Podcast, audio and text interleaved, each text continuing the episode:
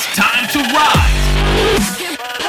The founders, investors, technologists, changing the face of Asia, intersect on the official Rise podcast with your host, Casey Lau.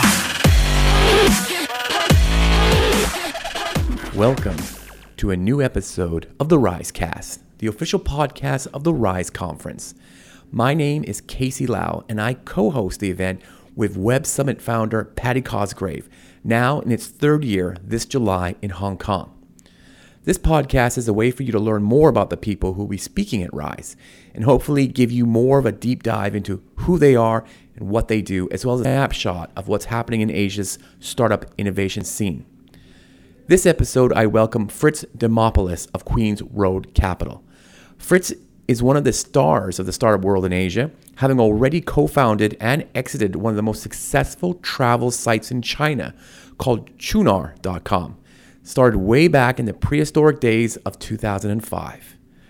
Flash forward 12 years, and in Silicon Valley fashion, he's paying it forward with Queens Road Capital and mentoring and investing in startups from China and Southeast Asia. Originally from Anaheim, California, Fritz has been a great connector for startups, and in this episode, you will learn that he wants you to pitch him if you catch him in the washroom at Rise. So here we go Fritz Demopoulos of Queens Road Capital on the Rise Cast.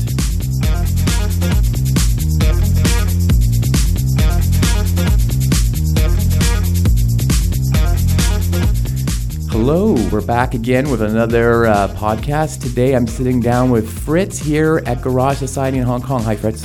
Hey, Casey, how's it going? Everything's going well. Now, the first time I met you was back in 2011, and you were a speaker at one of my events called Startup Saturday. Do you remember that event?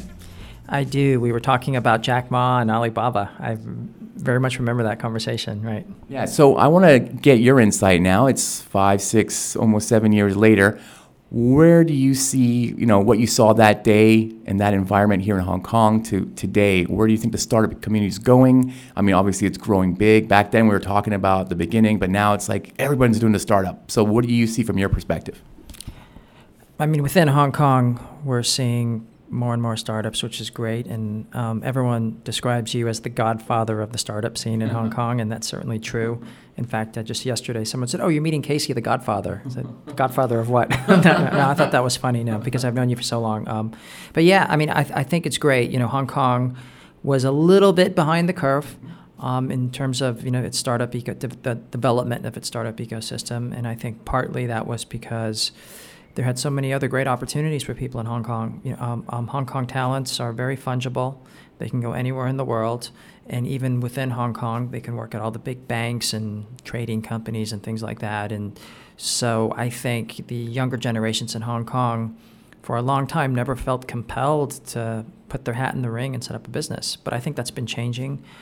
Um, some of the traditional advantages that Hong Kong had um, are slowly um, leaking away, I guess you could say. Yeah. And that's um, meant that um, more and more young people um, have to consider maybe a life of startups as opposed to just working in a big corporate. You started Qunar 2005. This is a very unique time of technology's lifespan, right? You were after .com and before this kind of new wave with the iPhone and things like that. Do you think that was an advantage to what you were doing? Do you think that is a disadvantage now because it's so crowded for startups starting today? I think it was a, a great advantage. Uh, when you start a business in an environment where people are a little bit apathetic, um, I, th- I, th- I think that allows us and it gives us the time to make mistakes to try to fine tune our business model. I mean, frankly, most startups, they either pivot or their, their business models evolve so much that we don't even know what those businesses are like um, a, a, few years from now. Um, and it's the same thing with us. When we started our business, it, it went through a, a, certain evolution. And I think we never would have had the breathing space to do that had it been too competitive. Um, now, that's, and, and we were also very unique in some ways. When we set up our business, which was um, 2005, as you mentioned, we were operating in the travel industry. And a lot of people felt in 2005 there isn't any room for um, travel startups. It was game over. You had the large established conglomerates, you had Expedia in the States, and you had Ctrip in China. But what happened after 10 years is the biggest players in the market are companies like Booking.com, which is owned by the Priceline Group, which is multiples as large as Expedia. You have uh, companies like Qunar that almost um, took Ctrip out before Ctrip took Qunar out. And we saw over that 10 year period all sorts of interesting startups and companies actually scale. And in some ways, we were just very, very fortunate that um, a, a lot of people thought travel was game over and then broadly speaking, a lot of people thought, well, you know, maybe this isn't the time to set up a business uh, in, in any category.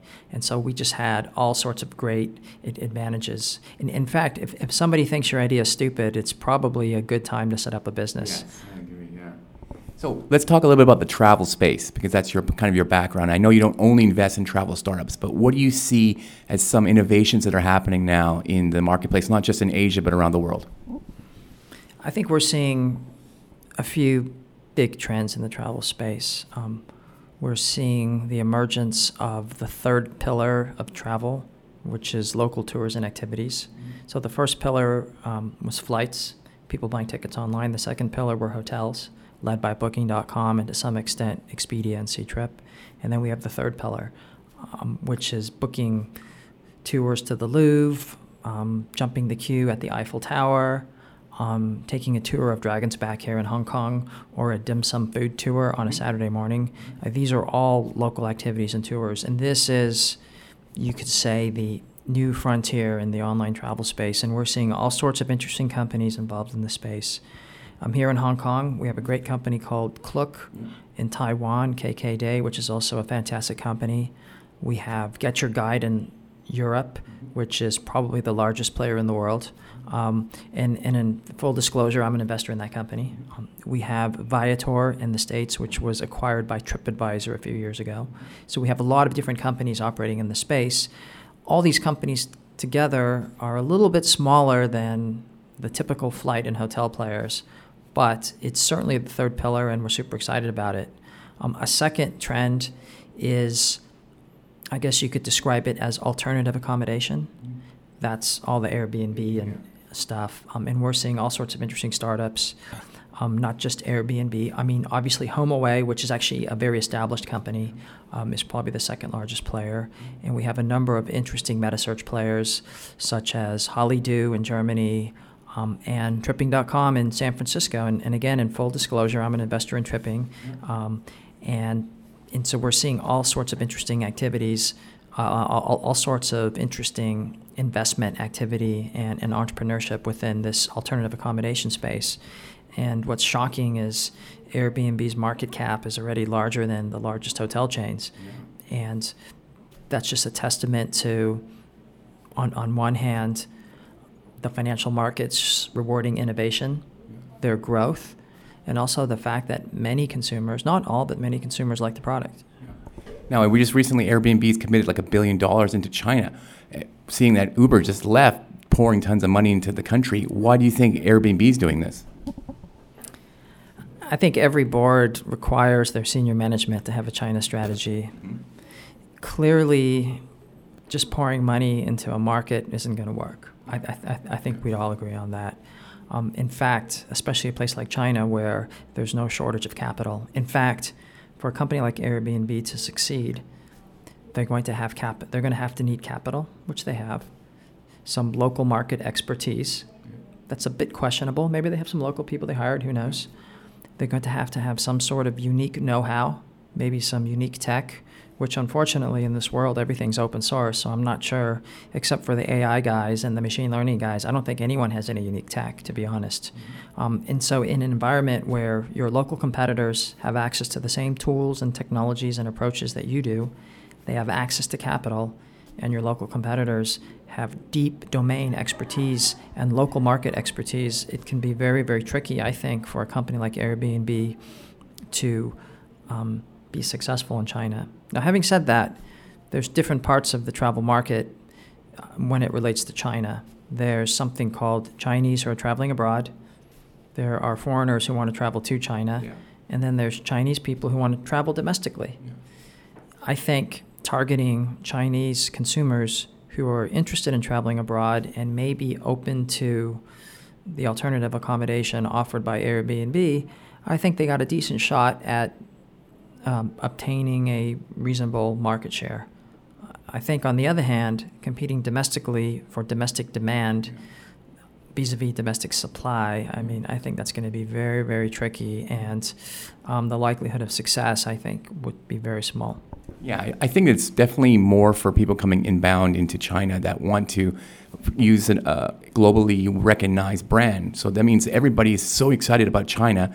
I have a lot of people coming, moving in to either Hong Kong or going to ask me for connections in China. So I'm th- seeing there's a big inf- influx, and so people want to know what's going on. And I think I would trust Airbnb rather than you know a local uh, Chinese company that maybe has better inventory, but it's not in English.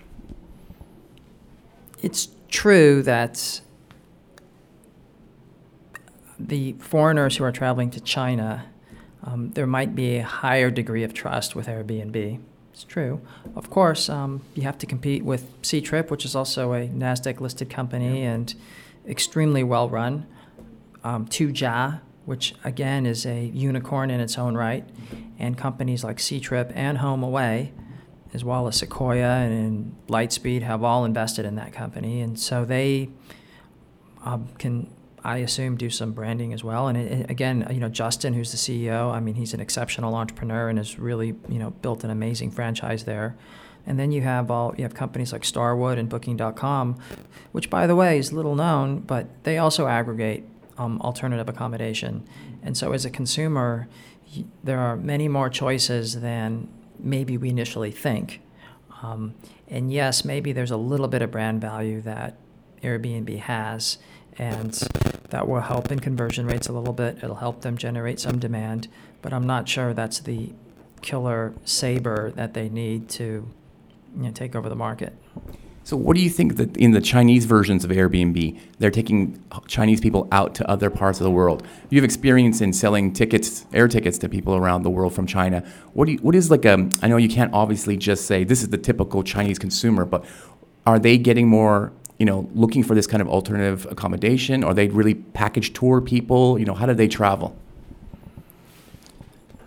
Uh, the vast majority of the market is still package. Okay. Um, most, I wouldn't say most, but a large group of um, consumers are first time travelers. Okay. And you can imagine they're traveling on package, it's first time. This may be one of their largest expenditures. So they're probably going to see six countries in three days. Yeah, I've heard that. Uh, um, and that's fine. I mean, I mean that's what we expect from a first-time traveler, and they have requirements, and they've saved their money, and we should provide a decent level of service. Mm-hmm. Um, those customers are their needs are being well met by companies like Ctrip, um, to um, Tuniu, um, things like that. Um, now, having said that, there's also a large group of we call them experienced travelers. They've traveled many times and they're looking for something a bit more interesting to do. Their interests are fragmenting. It's not, I have to go to Paris, I have to go to London. Uh, these consumers are very happy to go to Siena, maybe pick some grapes, make some wine, whatever it is, you know, something more curated and, and, and interesting. And, um, you know, those consumers, um, you know, they have a different um, price point, by the way. In fact, they have more money. Yeah. And those consumers, I think, may be interested in alternative accommodation. Frankly, I think um, some of um, Airbnb's local competitors have some advantages because um, because of the trust factor, as, as you mentioned. But Airbnb, on the other hand, has some massive advantages because they have a much larger supply base. Yeah, yeah. And they also have a lot more volume. And if you have more volume against your supply base, you can just negotiate better deals you can insist that your supply base offer a higher level of service. Um, there's a lot of things you can do if, once you have global scale. And so I think, um, whilst it's still a small part of the market, um, it's growing. That experienced traveler uh, with fragmenting interests um, is very, very interested to try all sorts of unique um, experiences, which is offered by companies like Airbnb. It's also offered by Get Your Guide. It's offered by um, Be My Guest in Singapore, Klook, KK Day, um, and in, a range of smaller companies as well. It's funny we're talking about Airbnb because you remember at that Startup Saturday we had Brian Chesky there. He was there talking about it, giving his whole, his whole story of how he sold the cereal to uh, fund his um, startup. And now look at them today. It's so crazy. All right, so you mentioned there were three pillars. What is the fourth pillar, do you think, that's coming up? Like if you had to guess or take a look in the crystal ball? I think the fourth pillar of travel are going to be um, is going going to be around um, affinity travel. So very unique experiences. It could be um, education travel, for example. Oh, okay. People traveling for more for education purposes. Um, it could be medical. Um, medical tourism is a big deal. Yeah. Um, people going to Thailand to get a few things snipped, yeah. and then on top of that, um, you know, visit a few Buddhas at, yeah. the same time, and maybe have some good Thai food. Um, uh, we're seeing um, shopping tourism, which you know the Chinese obviously have been doing forever. I mean, they're some of the greatest shoppers in the world, um, but maybe um, some, but maybe some other emerging consumer groups, which have reasonable levels of saving, may also start doing that as well. So I, I, I think that's the fourth pillar. It's the fourth pillar is a little bit more tricky. It, it's a little bit more fragmented, um, but but I think the right companies that can offer exceptional service, that can be transparent, that can build an amazing brand, um, can appeal to um, those smaller niches. And keep in mind, um, a niche globally is a massive business. Exactly. I agree. All right, let's let's go back and look at Qunar um, because I, th- I find it so interesting because you're like the first guy in the water over there. What if you, I mean, and you look and you study the market today, you know what's going on. If you were to like suggest a couple of ideas for a, say, an American or European startup that wanted to come over to China and kind of set up shop, what would be the, you know, a few ideas that you would give them to think about before coming over? Yeah, sure. Um, there's a few things I think U.S. or European startups need to be thinking about. Number one, senior management commitment. Okay. What I mean by that is you can't just appoint a China GM and say, all right, we, uh, we can wash our hands of this. It's going to be uh, the CEO, his or her co founders, the CTO, head of business development will all have to, on a regular basis, be visiting China, attending conferences, speaking engagements, meeting potential clients or distribution partners, potential employees um, on a very, very regular basis what I, I think is surprising is um, obviously, by some measures, China is the world's largest economy, and of course number two, but it could be number one depending on how you define it.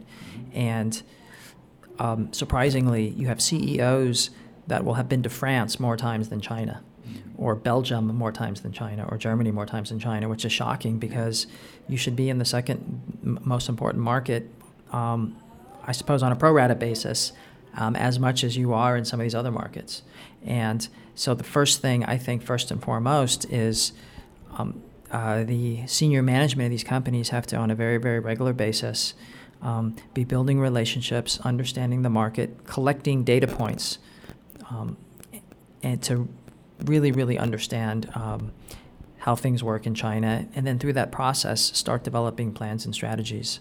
Um, secondly, there is no one single key to the Magic Kingdom, or, or, I guess the Chinese Kingdom.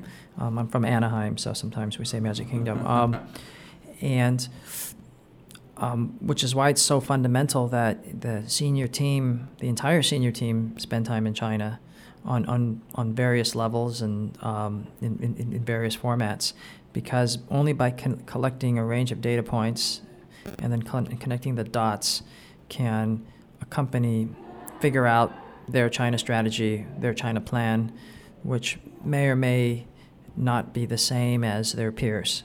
Um, and, and, the good thing is, like uh, President uh, Deng Xiaoping once said, you know, black cat, white cat, it doesn't really matter as long as it catches the mouse. And it's, it's the same thing with doing business in China. You know, it, it, it doesn't matter.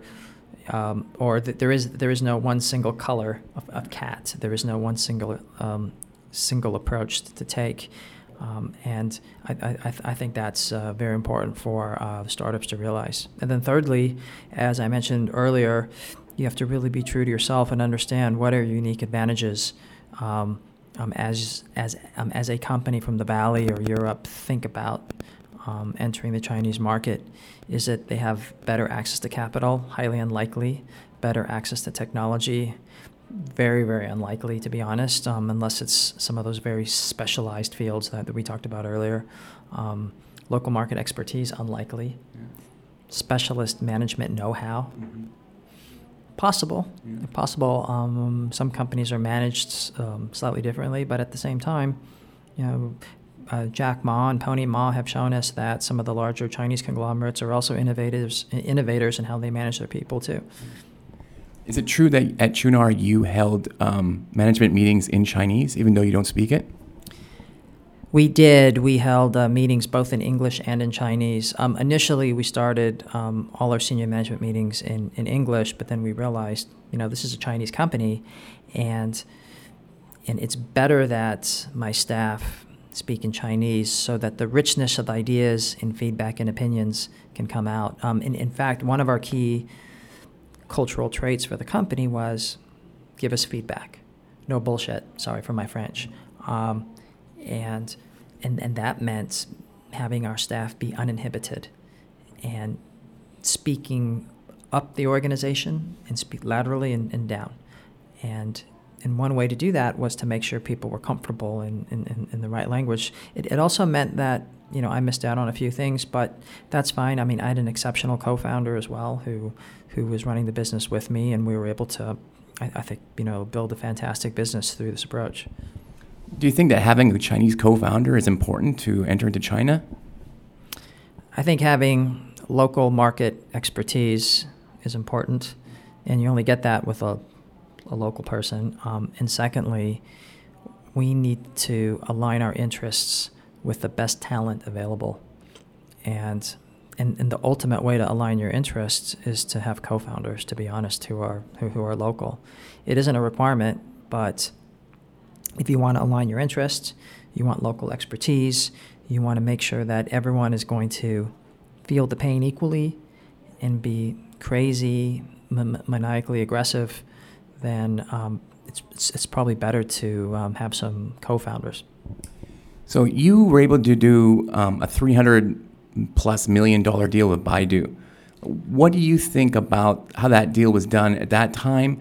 Because nowadays, I'm wondering would that deal have been done, or would they just copied it and tried to build it themselves, or was there some secret sauce to what you were offering and did the deal with them about? Um, as a general rule of thumb, um, the first thing Chinese companies want to do, I, I, guess anywhere in the world, I don't know if it's just China, um, is they want to copy you. Sure. Uh, they don't respect what you've done, they just want to copy you. And no exception, Baidu tried to copy us. Um, and then after they copy you and fail, uh-huh. they realize, well, maybe we should figure out a partnership which is totally in our favor. Yeah. And so then the next thing that they do is they try to craft some sort of unique partnership which is totally one sided. And then that doesn't work, of course. Yeah. Um, and then after that, they say, oh, you know what? Maybe we'll invest or buy you at a super low price. And then that doesn't work. and then at the fourth stage, they recognize they can't copy you and they recognize that they can't just get a great deal from you, so they have to pay the market rate. And so there's a cycle um, that, to be honest, every company goes through. Um, and so sometimes we have to be patient and we have to let people go through their decision cycle, this long term cycle. Um, because, I mean, frankly, if you go to any company in the Valley or in Europe, anywhere in the world, China, there's going to be some engineer in the back of the room that says, you know what, I can do that. Yeah. Of course, because that's what they get paid to do is to say that they can do that and then sit down in a room and try to cobble together something that really doesn't work. We, we see that sh- on the show Silicon Valley. I don't know if you've seen that HBO show, but that was like that's like the motto in that series. You know, I haven't seen the show, but of course, you know, uh, uh, you know that wouldn't surprise me. Um, and it, it, so that's what we're up against. Um, and so, you know, we had a great relationship with Baidu. We had talked to them for a long time. We had talked to some of their competitors as well and some of the other players in the market. And, and, and so we did our business development. Um, and and it's true, all the large players tried to copy us. But then after a while, they realize, oh, there's something more to this business than you know than meets the eye. Um, and you know that's one lesson too. Obviously, is the, the I mean, we as consumers see only one part of a business, but but underlying that business are a range of processes and scale and tech and people and a bunch of other things, and and, and nobody sees that and you know they didn't see that as well. Hence the um, hence the engineering team at Baidu probably said probably I don't know, but probably said, oh yeah, we can copy that. Yeah. And then once they failed miserably, we just laughed and and waited for phase two, and then phase three, and finally phase four.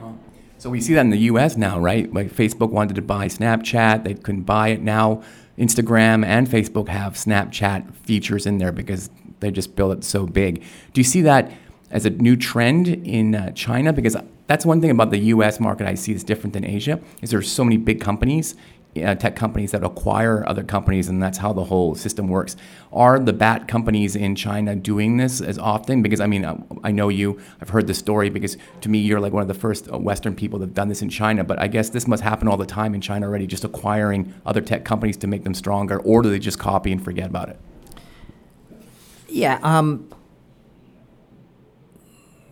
a number of years ago, there was a lot more copying, but today, uh, some of these large conglomerates, um, you know, they recognize that they uh, they recognize something called opportunity cost. Sure, they can devote their engineering resource to copying one company, but maybe it's better to just invest in them or acquire them, um, and then they can focus on what's really important. And I think um, I think I think Tencent is, is an amazing example of that, where you know, their core engineering teams and their core operations teams are, are clearly focused on the WeChat platform. Um, and then all their business development investment is focused on ancillary businesses that can support that. Um, so it's not necessary and um, you know to, to copy and, and I think more and more um, Chinese companies have come to that realization. Um, I suspect that because these companies are so large, we don't read about the flurry of M&A activity um, as much as we would in the West. But as I understand it, uh, there is a lot of activity. Um, and because um, many of those deals are made at a lower threshold that they don't have to be disclosed to the SEC, um, um, I, I, I, think there's you know sometimes no reason to you know to make that disclosure. To be honest, um, probably one counter countervailing trend is you know the celebrity CEO culture, and usually CEOs want to tell all their friends and that hey, I sold my company. Yeah. Look how much of a genius I am. Yeah. Um, and um, but um, you know that trend is probably smaller than just the great desire to let's just get a bunch of deals done. Um, let's just be quiet about it. Um, I mean, as I understand it, companies like Google. I mean, I, I correct me if I'm wrong, but they're probably buying a company a week, maybe a couple companies yeah. a week, very consistently. It's a machine, very consistent process. And I think the large conglomerates in China are, are doing the same. It's just they have no need uh, for the hype engine that uh, you know may exist in um, you know Palo Alto. So, like Sequoia and Matrix, they have offices in China doing deals all the time. Are they looking to expand their portfolio in China because they want to get on board with the next big thing, or are they looking for how globalization they can bring those Chinese companies back to the West, or vice versa? Yeah, that's my sense. Is uh, the big giants? Um, I, I, mean, obviously, um, Sequoia, China, and, and, Matrix are they're, you know, they have a strong affiliation with uh, the mothership. Um, but, but, but these are separate funds with separate LPs, separate GPs. Um, however, there is some crossover, and there is and there is quite a bit of sharing. Um, and I think um, companies like Sequoia China, sure, they're investing in companies and they're encouraging those CEOs, hey, you guys should go global. Um, you know, you have some great tech, you have some great execution ability. Why not um, try your hand in some other markets? Why not inc- double your addressable market? And and we're seeing that more and more. Um, and um, I think I, I, think at the same time, I mean, obviously in, in the valley, we're seeing a lot of these companies. Again, I mean, every board is is encouraging, you know, the teams to think um, think about global on day one, um, think about expanding. Um, I, I, think um, from the point of view of a Silicon Valley based tech firm that's doing reasonably well. Um, for the first five to ten years, you probably probably make more money from Belgium than you would from China. Mm.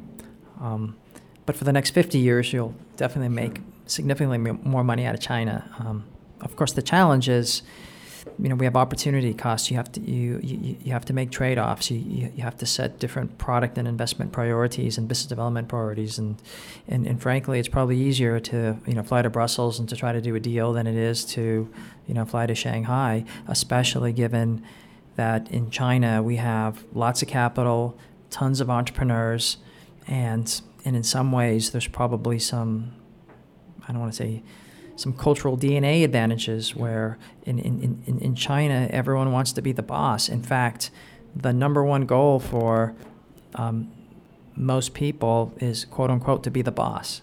Um, and then the number two goal, luckily for Qunar, was you know to travel. So, so that's great. Um, um, and number three was to buy a car. Um, and and so um, that's why the secondhand uh, car industry now, startup car, is doing so well in China hey, it's true. You know, for years, China was the biggest car market in the world, mostly new cars.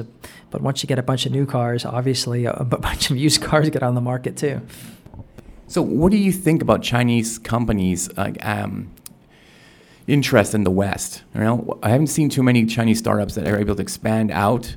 Um, if you think about like companies like Musical.ly and OnePlus and these kind of things that are doing well, they're not necessarily Chinese companies. And then there's the Huawei's and the and the WeChat, for instance. Everybody loves WeChat, but I don't know anybody who uses it outside of China necessarily that doesn't have some sort of Chinese connection. Yeah, that's right. Um, I think on one hand, the skills and capabilities required to succeed in China may not be as applicable in other markets. Mm-hmm. Um, um, secondly, um, other markets are much more open so you're competing with Google. Like Google's not blocked, and I, I, think I think besides Malaysia and Angola, you know, Google's not blocked, right? Um, pretty, or maybe Cuba, I don't know. Um, and it, it, so you have well organized, fierce competitors um, in all these other markets, um, and, and and and in some ways. You know, China has developed its own ecosystem partly because of those cultural DNA advantages and capital and other things, and and I, I think of a small extent, I, I, would say, I mean, a, a, very small extent was was also the fact that uh, some of these smaller companies were able to survive, um, you know, the onslaught of the, the, the Western players until they themselves became giants. Mm-hmm. All right, I want to switch gears a little bit and talk a little bit about what you're doing today because you're no longer really with Qunar. You're doing Queen's Road Capital and you're deploying um, investments into startups in Southeast Asia. So you learned a lot about China, but you're going to focus on, I guess, which would be the next tons of people getting online would be Southeast Asia. We have Indonesia, the size of the U.S., but still lagging behind in infrastructure. What do you see um, in the Southeast Asia market right now in terms of technology and innovation? Yeah, so Casey, um, just a clarification, we invest in China and Southeast Asia, okay. Okay. so we do both. Okay. Um, and, and of course, there's a reason for doing both. Um, because we're so deeply entrenched into the Chinese ecosystem, we think that um, when we talk to companies in Southeast Asia, we can help them access either Chinese resources, whether it's engineering or financial resources, partnerships, and, and possible market expansion. And then vice versa, companies we talk to in China, we can help them connect with engage with and identify unique opportunities in Southeast Asia. Um, but, but to answer your question, I mean, we're very, very bullish on Southeast Asia. Um, yeah, some markets have reasonable savings rates, um, very favorable demographics, i.e., very young, um, growing literacy rates, um, and to be honest, a bunch of young people that want to do cool and interesting things. And you know, those are just perfect opportunities. Um, for entrepreneurs and for us as investors to support those entrepreneurs. Um, having said that, yes, um, these countries are a little bit poorer. Um, yes, they're going fast, but they're poorer. I mean, um, the Philippines and Indonesia, both countries, uh, grew at three or four times um, as fast as the United States did. And yes, if that happens over a number of years, they're, they're going to be like China. Um, um, who knows if that'll happen, but certainly there is um, fast growth um, and a nice runway of growth. Um, but we have to accept the fact that the ARPU or, or, or the revenue per customer is going to be a little bit lower than uh, some of the richer markets like the US. Um, but we're meeting all sorts of interesting entrepreneurs, a lot of young, ambitious people who think and genuinely believe that their generation will do better than their parents' generation, just like in China. Um, and there's not many places in the world like that. Um, I, I, think in the States, people don't think that way. So, what kind of uh, technology companies are you seeing? Like when I go down there, I see actual physically fixing problems that are out there, right? Like credit cards are not, are not super used, so they have new kinds of mobile payment apps, right? Um, even uh, one of the biggest sites in, I think, Indonesia is like a Craigslist kind of thing, right? There's a lot of trading of stuff like that. So the basic things are still not there, but do you see anything like jumping up that you would be like, oh, this is not in the States or this is not in China yet? Casey, venture investors have never been known for their creativity. and um, although as an entrepreneur I felt I was extremely creative, as a venture investor I'm, I'm, I'm not sure, um, like my peers, I suppose. Um, but so one of our A or anti creative strategies is something called the time machine strategy. We look at China, which is an amazing reference point, by the way, for emerging markets, not the States, and we try to figure out what was successful 10, 15 years ago, and we try to look for those opportunities in Southeast Asia today. It's just the time machine strategy. So, what worked in China? New types of payment platforms 15 years ago. It wasn't mobile, but they were new types of payment platforms. Um, when, when, I was working at NetEase, um, we, we, we created our own payment, payment platform through convenience shops in order to in, ensure that our customers could buy those prepaid cards to start playing our games. And as you know, I mean, NetEase today is one of the internet giants, right? They're, I mean, they're unicorn times 30.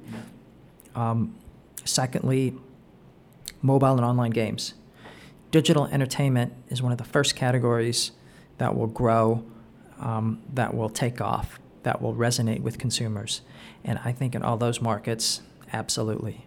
Thirdly, like you pointed out, um, Tokopedia, which SoftBank invested $100 million, um, is an amazing company by an amazing entrepreneur. And yeah, it's kind of like Craigslist. Of course, they also have the benefit of the time machine strategy. And so when they think about Craigslist, they also think about what Jack Ma did 10, 15 years ago. And, and of course, Masa at SoftBank also saw that vision too. Um, obviously, he invested in, in, in, early in Alibaba as well. And, and, and, and, and Tokopedia is following that playbook as well. And so we're all following the time machine strategy, more or less. Um, and the companies that have the insight and the experience um, garnered from um, many years in mainland China, I, I, I, think have some advantages, and you know, and, we think we have some of those advantages.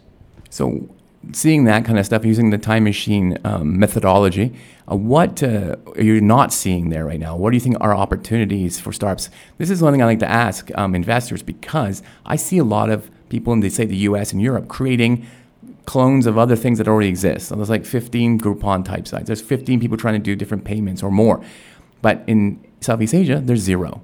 So how about you? When you look at that, is there anything you see there are big gaps that are opportunities for startups who maybe want to relocate to Southeast Asia? Sure, yeah. I think there are tons of opportunities um, as consumers have um, more money and saving rates continue to be high. And surprisingly, you, you mentioned that um, credit card penetration is low. It's true, it's low, but it's fast growing. And secondly, large swathes, swathes of the um, population in all these markets, whether it's Vietnam, Philippines, Indonesia, are actually joining the formal economy for the first time. They're able to open bank accounts, okay. have access to small amounts of credit. And just by being part of the formal economy, you just get a bump in, in, in, in consumption. Yeah. And, and what does that mean? It means um, consumers which never had a chance to buy toys or sporting equipment, um, or maybe um, automotive accessories. Now they can buy all this sort of stuff through vertical commerce opportunities. So, vertical commerce, I think, will be huge. Now, that could be through the marketplace model, maybe the more uh, more vertically integrated merchant model. It's going to be something. Um, and, and everyone will have a, a, different way of tackling it. But, but the broad category of vertical commerce, I think, is just one fantastic area. Um, a second area, I think, is media, just consumer facing media. What we've seen is in many of these markets, historically, uh, the uh, traditional media distribution channels have been controlled by the government um, and or um, oligopolistic interests and entrepreneurs coming in with new ways of creating interesting content, whether it's news that's relevant to consumers, um, sports, entertainment, whatever it is, financial information. That's another no brainer opportunity. And when we look at these ecosystems today or these countries today, and, and, we realize how uncompetitive the entrenched players are, this just provides to me just fantastic opportunities. Um, we see a lot in the education space. So, what's surprising is in most, except for Vietnam, um, all other markets in Southeast Asia, consumer spending on education versus government spending is over 90%, meaning the government doesn't spend money on education, um, consumers do. Wow. And that private consumption spent on education is providing massive opportunities for entrepreneurs to market directly to consumers, to give them choice, high levels of service, which they never had before. And as families um, become more wealthy, and of course, everyone wants what's good for their kids. Mm-hmm. Um, they're going to be shopping around and finding really the, the best education products. That might be K 12, it might be certification programs, it could be higher education, um, it could be tutoring, um, it, it could be uh, certification programs, and all that sort of stuff. Um, so, all that together is ripe for um, massive disruption of the less funded, lower service um, levels provided by the government, um, and just the fact that it, in many cases it doesn't even exist. So I'm a say I'm a founder, entrepreneur based in Anaheim, and I want to move out to Southeast Asia. What city would I go to to take a look at opportunities and also as maybe an easier way in? And you can't say Singapore. Uh, yeah, I think it would be a horrific mistake if anyone moved to Singapore. That's like moving to Disneyland. You might as well just stay in Anaheim. Um, I'll, I'll, I'll, be honest. Um, yeah, you know, you, you have to go where the traffic is bad. You have to go where it's kind of hard to live. Where's the traffic bad? Well, I mean, the traffic has been horrible in Beijing forever. Ever since I, I well, I've been in Beijing. I'm, a, I'm in lucky. I'm in Hong Kong now. Um, so I would think places like Jakarta, the traffic is horrific. Mm-hmm. The worst. Um, hopefully, they'll improve it. Um, but huge market, um, lots of ambitious people, desperate to learn. Um, I, I, would say that would be one single city in the region. Um, the second place I'd be looking for.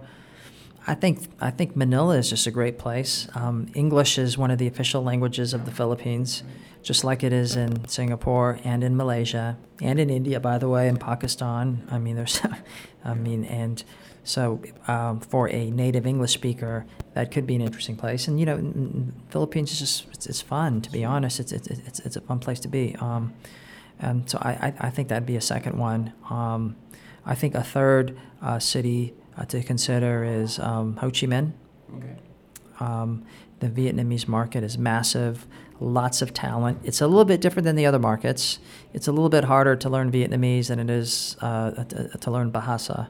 Um, but, but that can be, I, I think, an interesting opportunity. Uh, what we've seen in Vietnam is lots of super smart, capable, um, you know, um, Vietnamese Americans, um, in, in, in spite of their parents' wishes, are going back to Vietnam and seeking out opportunities and coming up with interesting global ideas. Um, using Viet- Vietnam as a engineering base and using California as a marketing base, um, or and plus product management base, um, and so so I think that'd be also very interesting. But but those are the three cities I think um, are worth you know checking out right now. All right, awesome. So you're going to be um, at Rise in July, speaking on stage if I'm a startup and I want to come and approach you, what's the best way to try to catch you? There's a few things you can do. Um, you could send us an email. So you can send me personally an email. Uh, one of my colleagues, I have three guys who work with me, um, or you could just um, send a message through our website. Um, and we're very, very responsive. We think it's really important to get, if, if, an entrepreneur takes the time to reach out to us, we feel obligated to to, to, to reach out to them. Um, but yeah, you know, we'll be um, trying to meet. We, we, have a goal to try to meet every company booth, which is like over 400. Right. Um, you know, just because you know, I guess fear of missing out is important, yeah, yeah. and so we want to just, if, if if if someone took the time to, you know, and of course, um, and the money to um, set up an, an, exhibition at Rise and, and, to hang out and meet people. I mean, there, there, there must be something going on in their brain, and, and we definitely want to find that out. What kind of ticket size you, are you looking at right now? Well, we do seed and A rounds, and so that's typically anywhere between one to three. Okay. Great. And then if a founder pitches you in the washroom, is he A, hustling you, or B, what the hell? Um, I mean, I mean, I have been pitched in the washroom when I think about it. Um, I think uh, I think that's fine. I mean, I've pitched people in the washroom myself when I had my companies. Okay, yeah.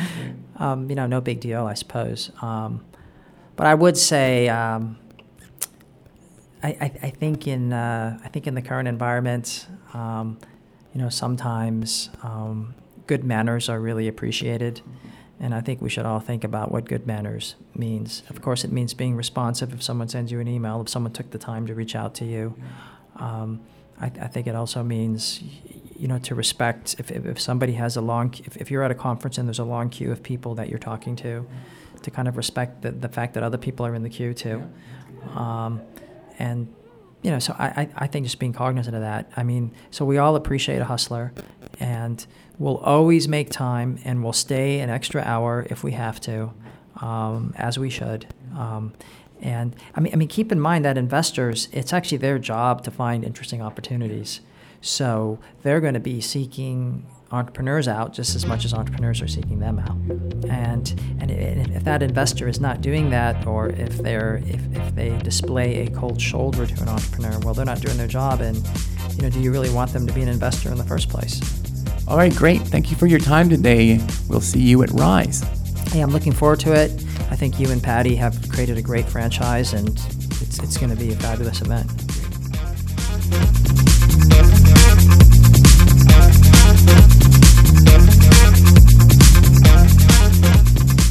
That was Fritz Demopoulos of Queens Road Capital on the Risecast. I recently learned that Fritz is also a major science fiction geek, that he started Melon HK, Hong Kong's first science fiction conference, inviting sci fi authors from around the world to discuss the business of writing. So there's your in if you share a mutual love for sci fi with Fritz. Catch Fritz at Rise this July on center stage along with other prominent investors like Edith Yeung from 500 Startups, Hans Tung from GGV Capital, Peng Ong from Monk's Hill Ventures, Anna Fang from ZhenFund, and Phil Chen from Horizon Ventures. That's it for this episode. The runway to Rise is in full swing as we start the countdown to Rise this July in Hong Kong. As usual, check out riseconf.com for all the latest updates and speaker upgrades that we're adding daily. Thanks for listening, and remember, Richard, I just got an email from the guys at Midland Oak. Apparently, there is a line, and I crossed it.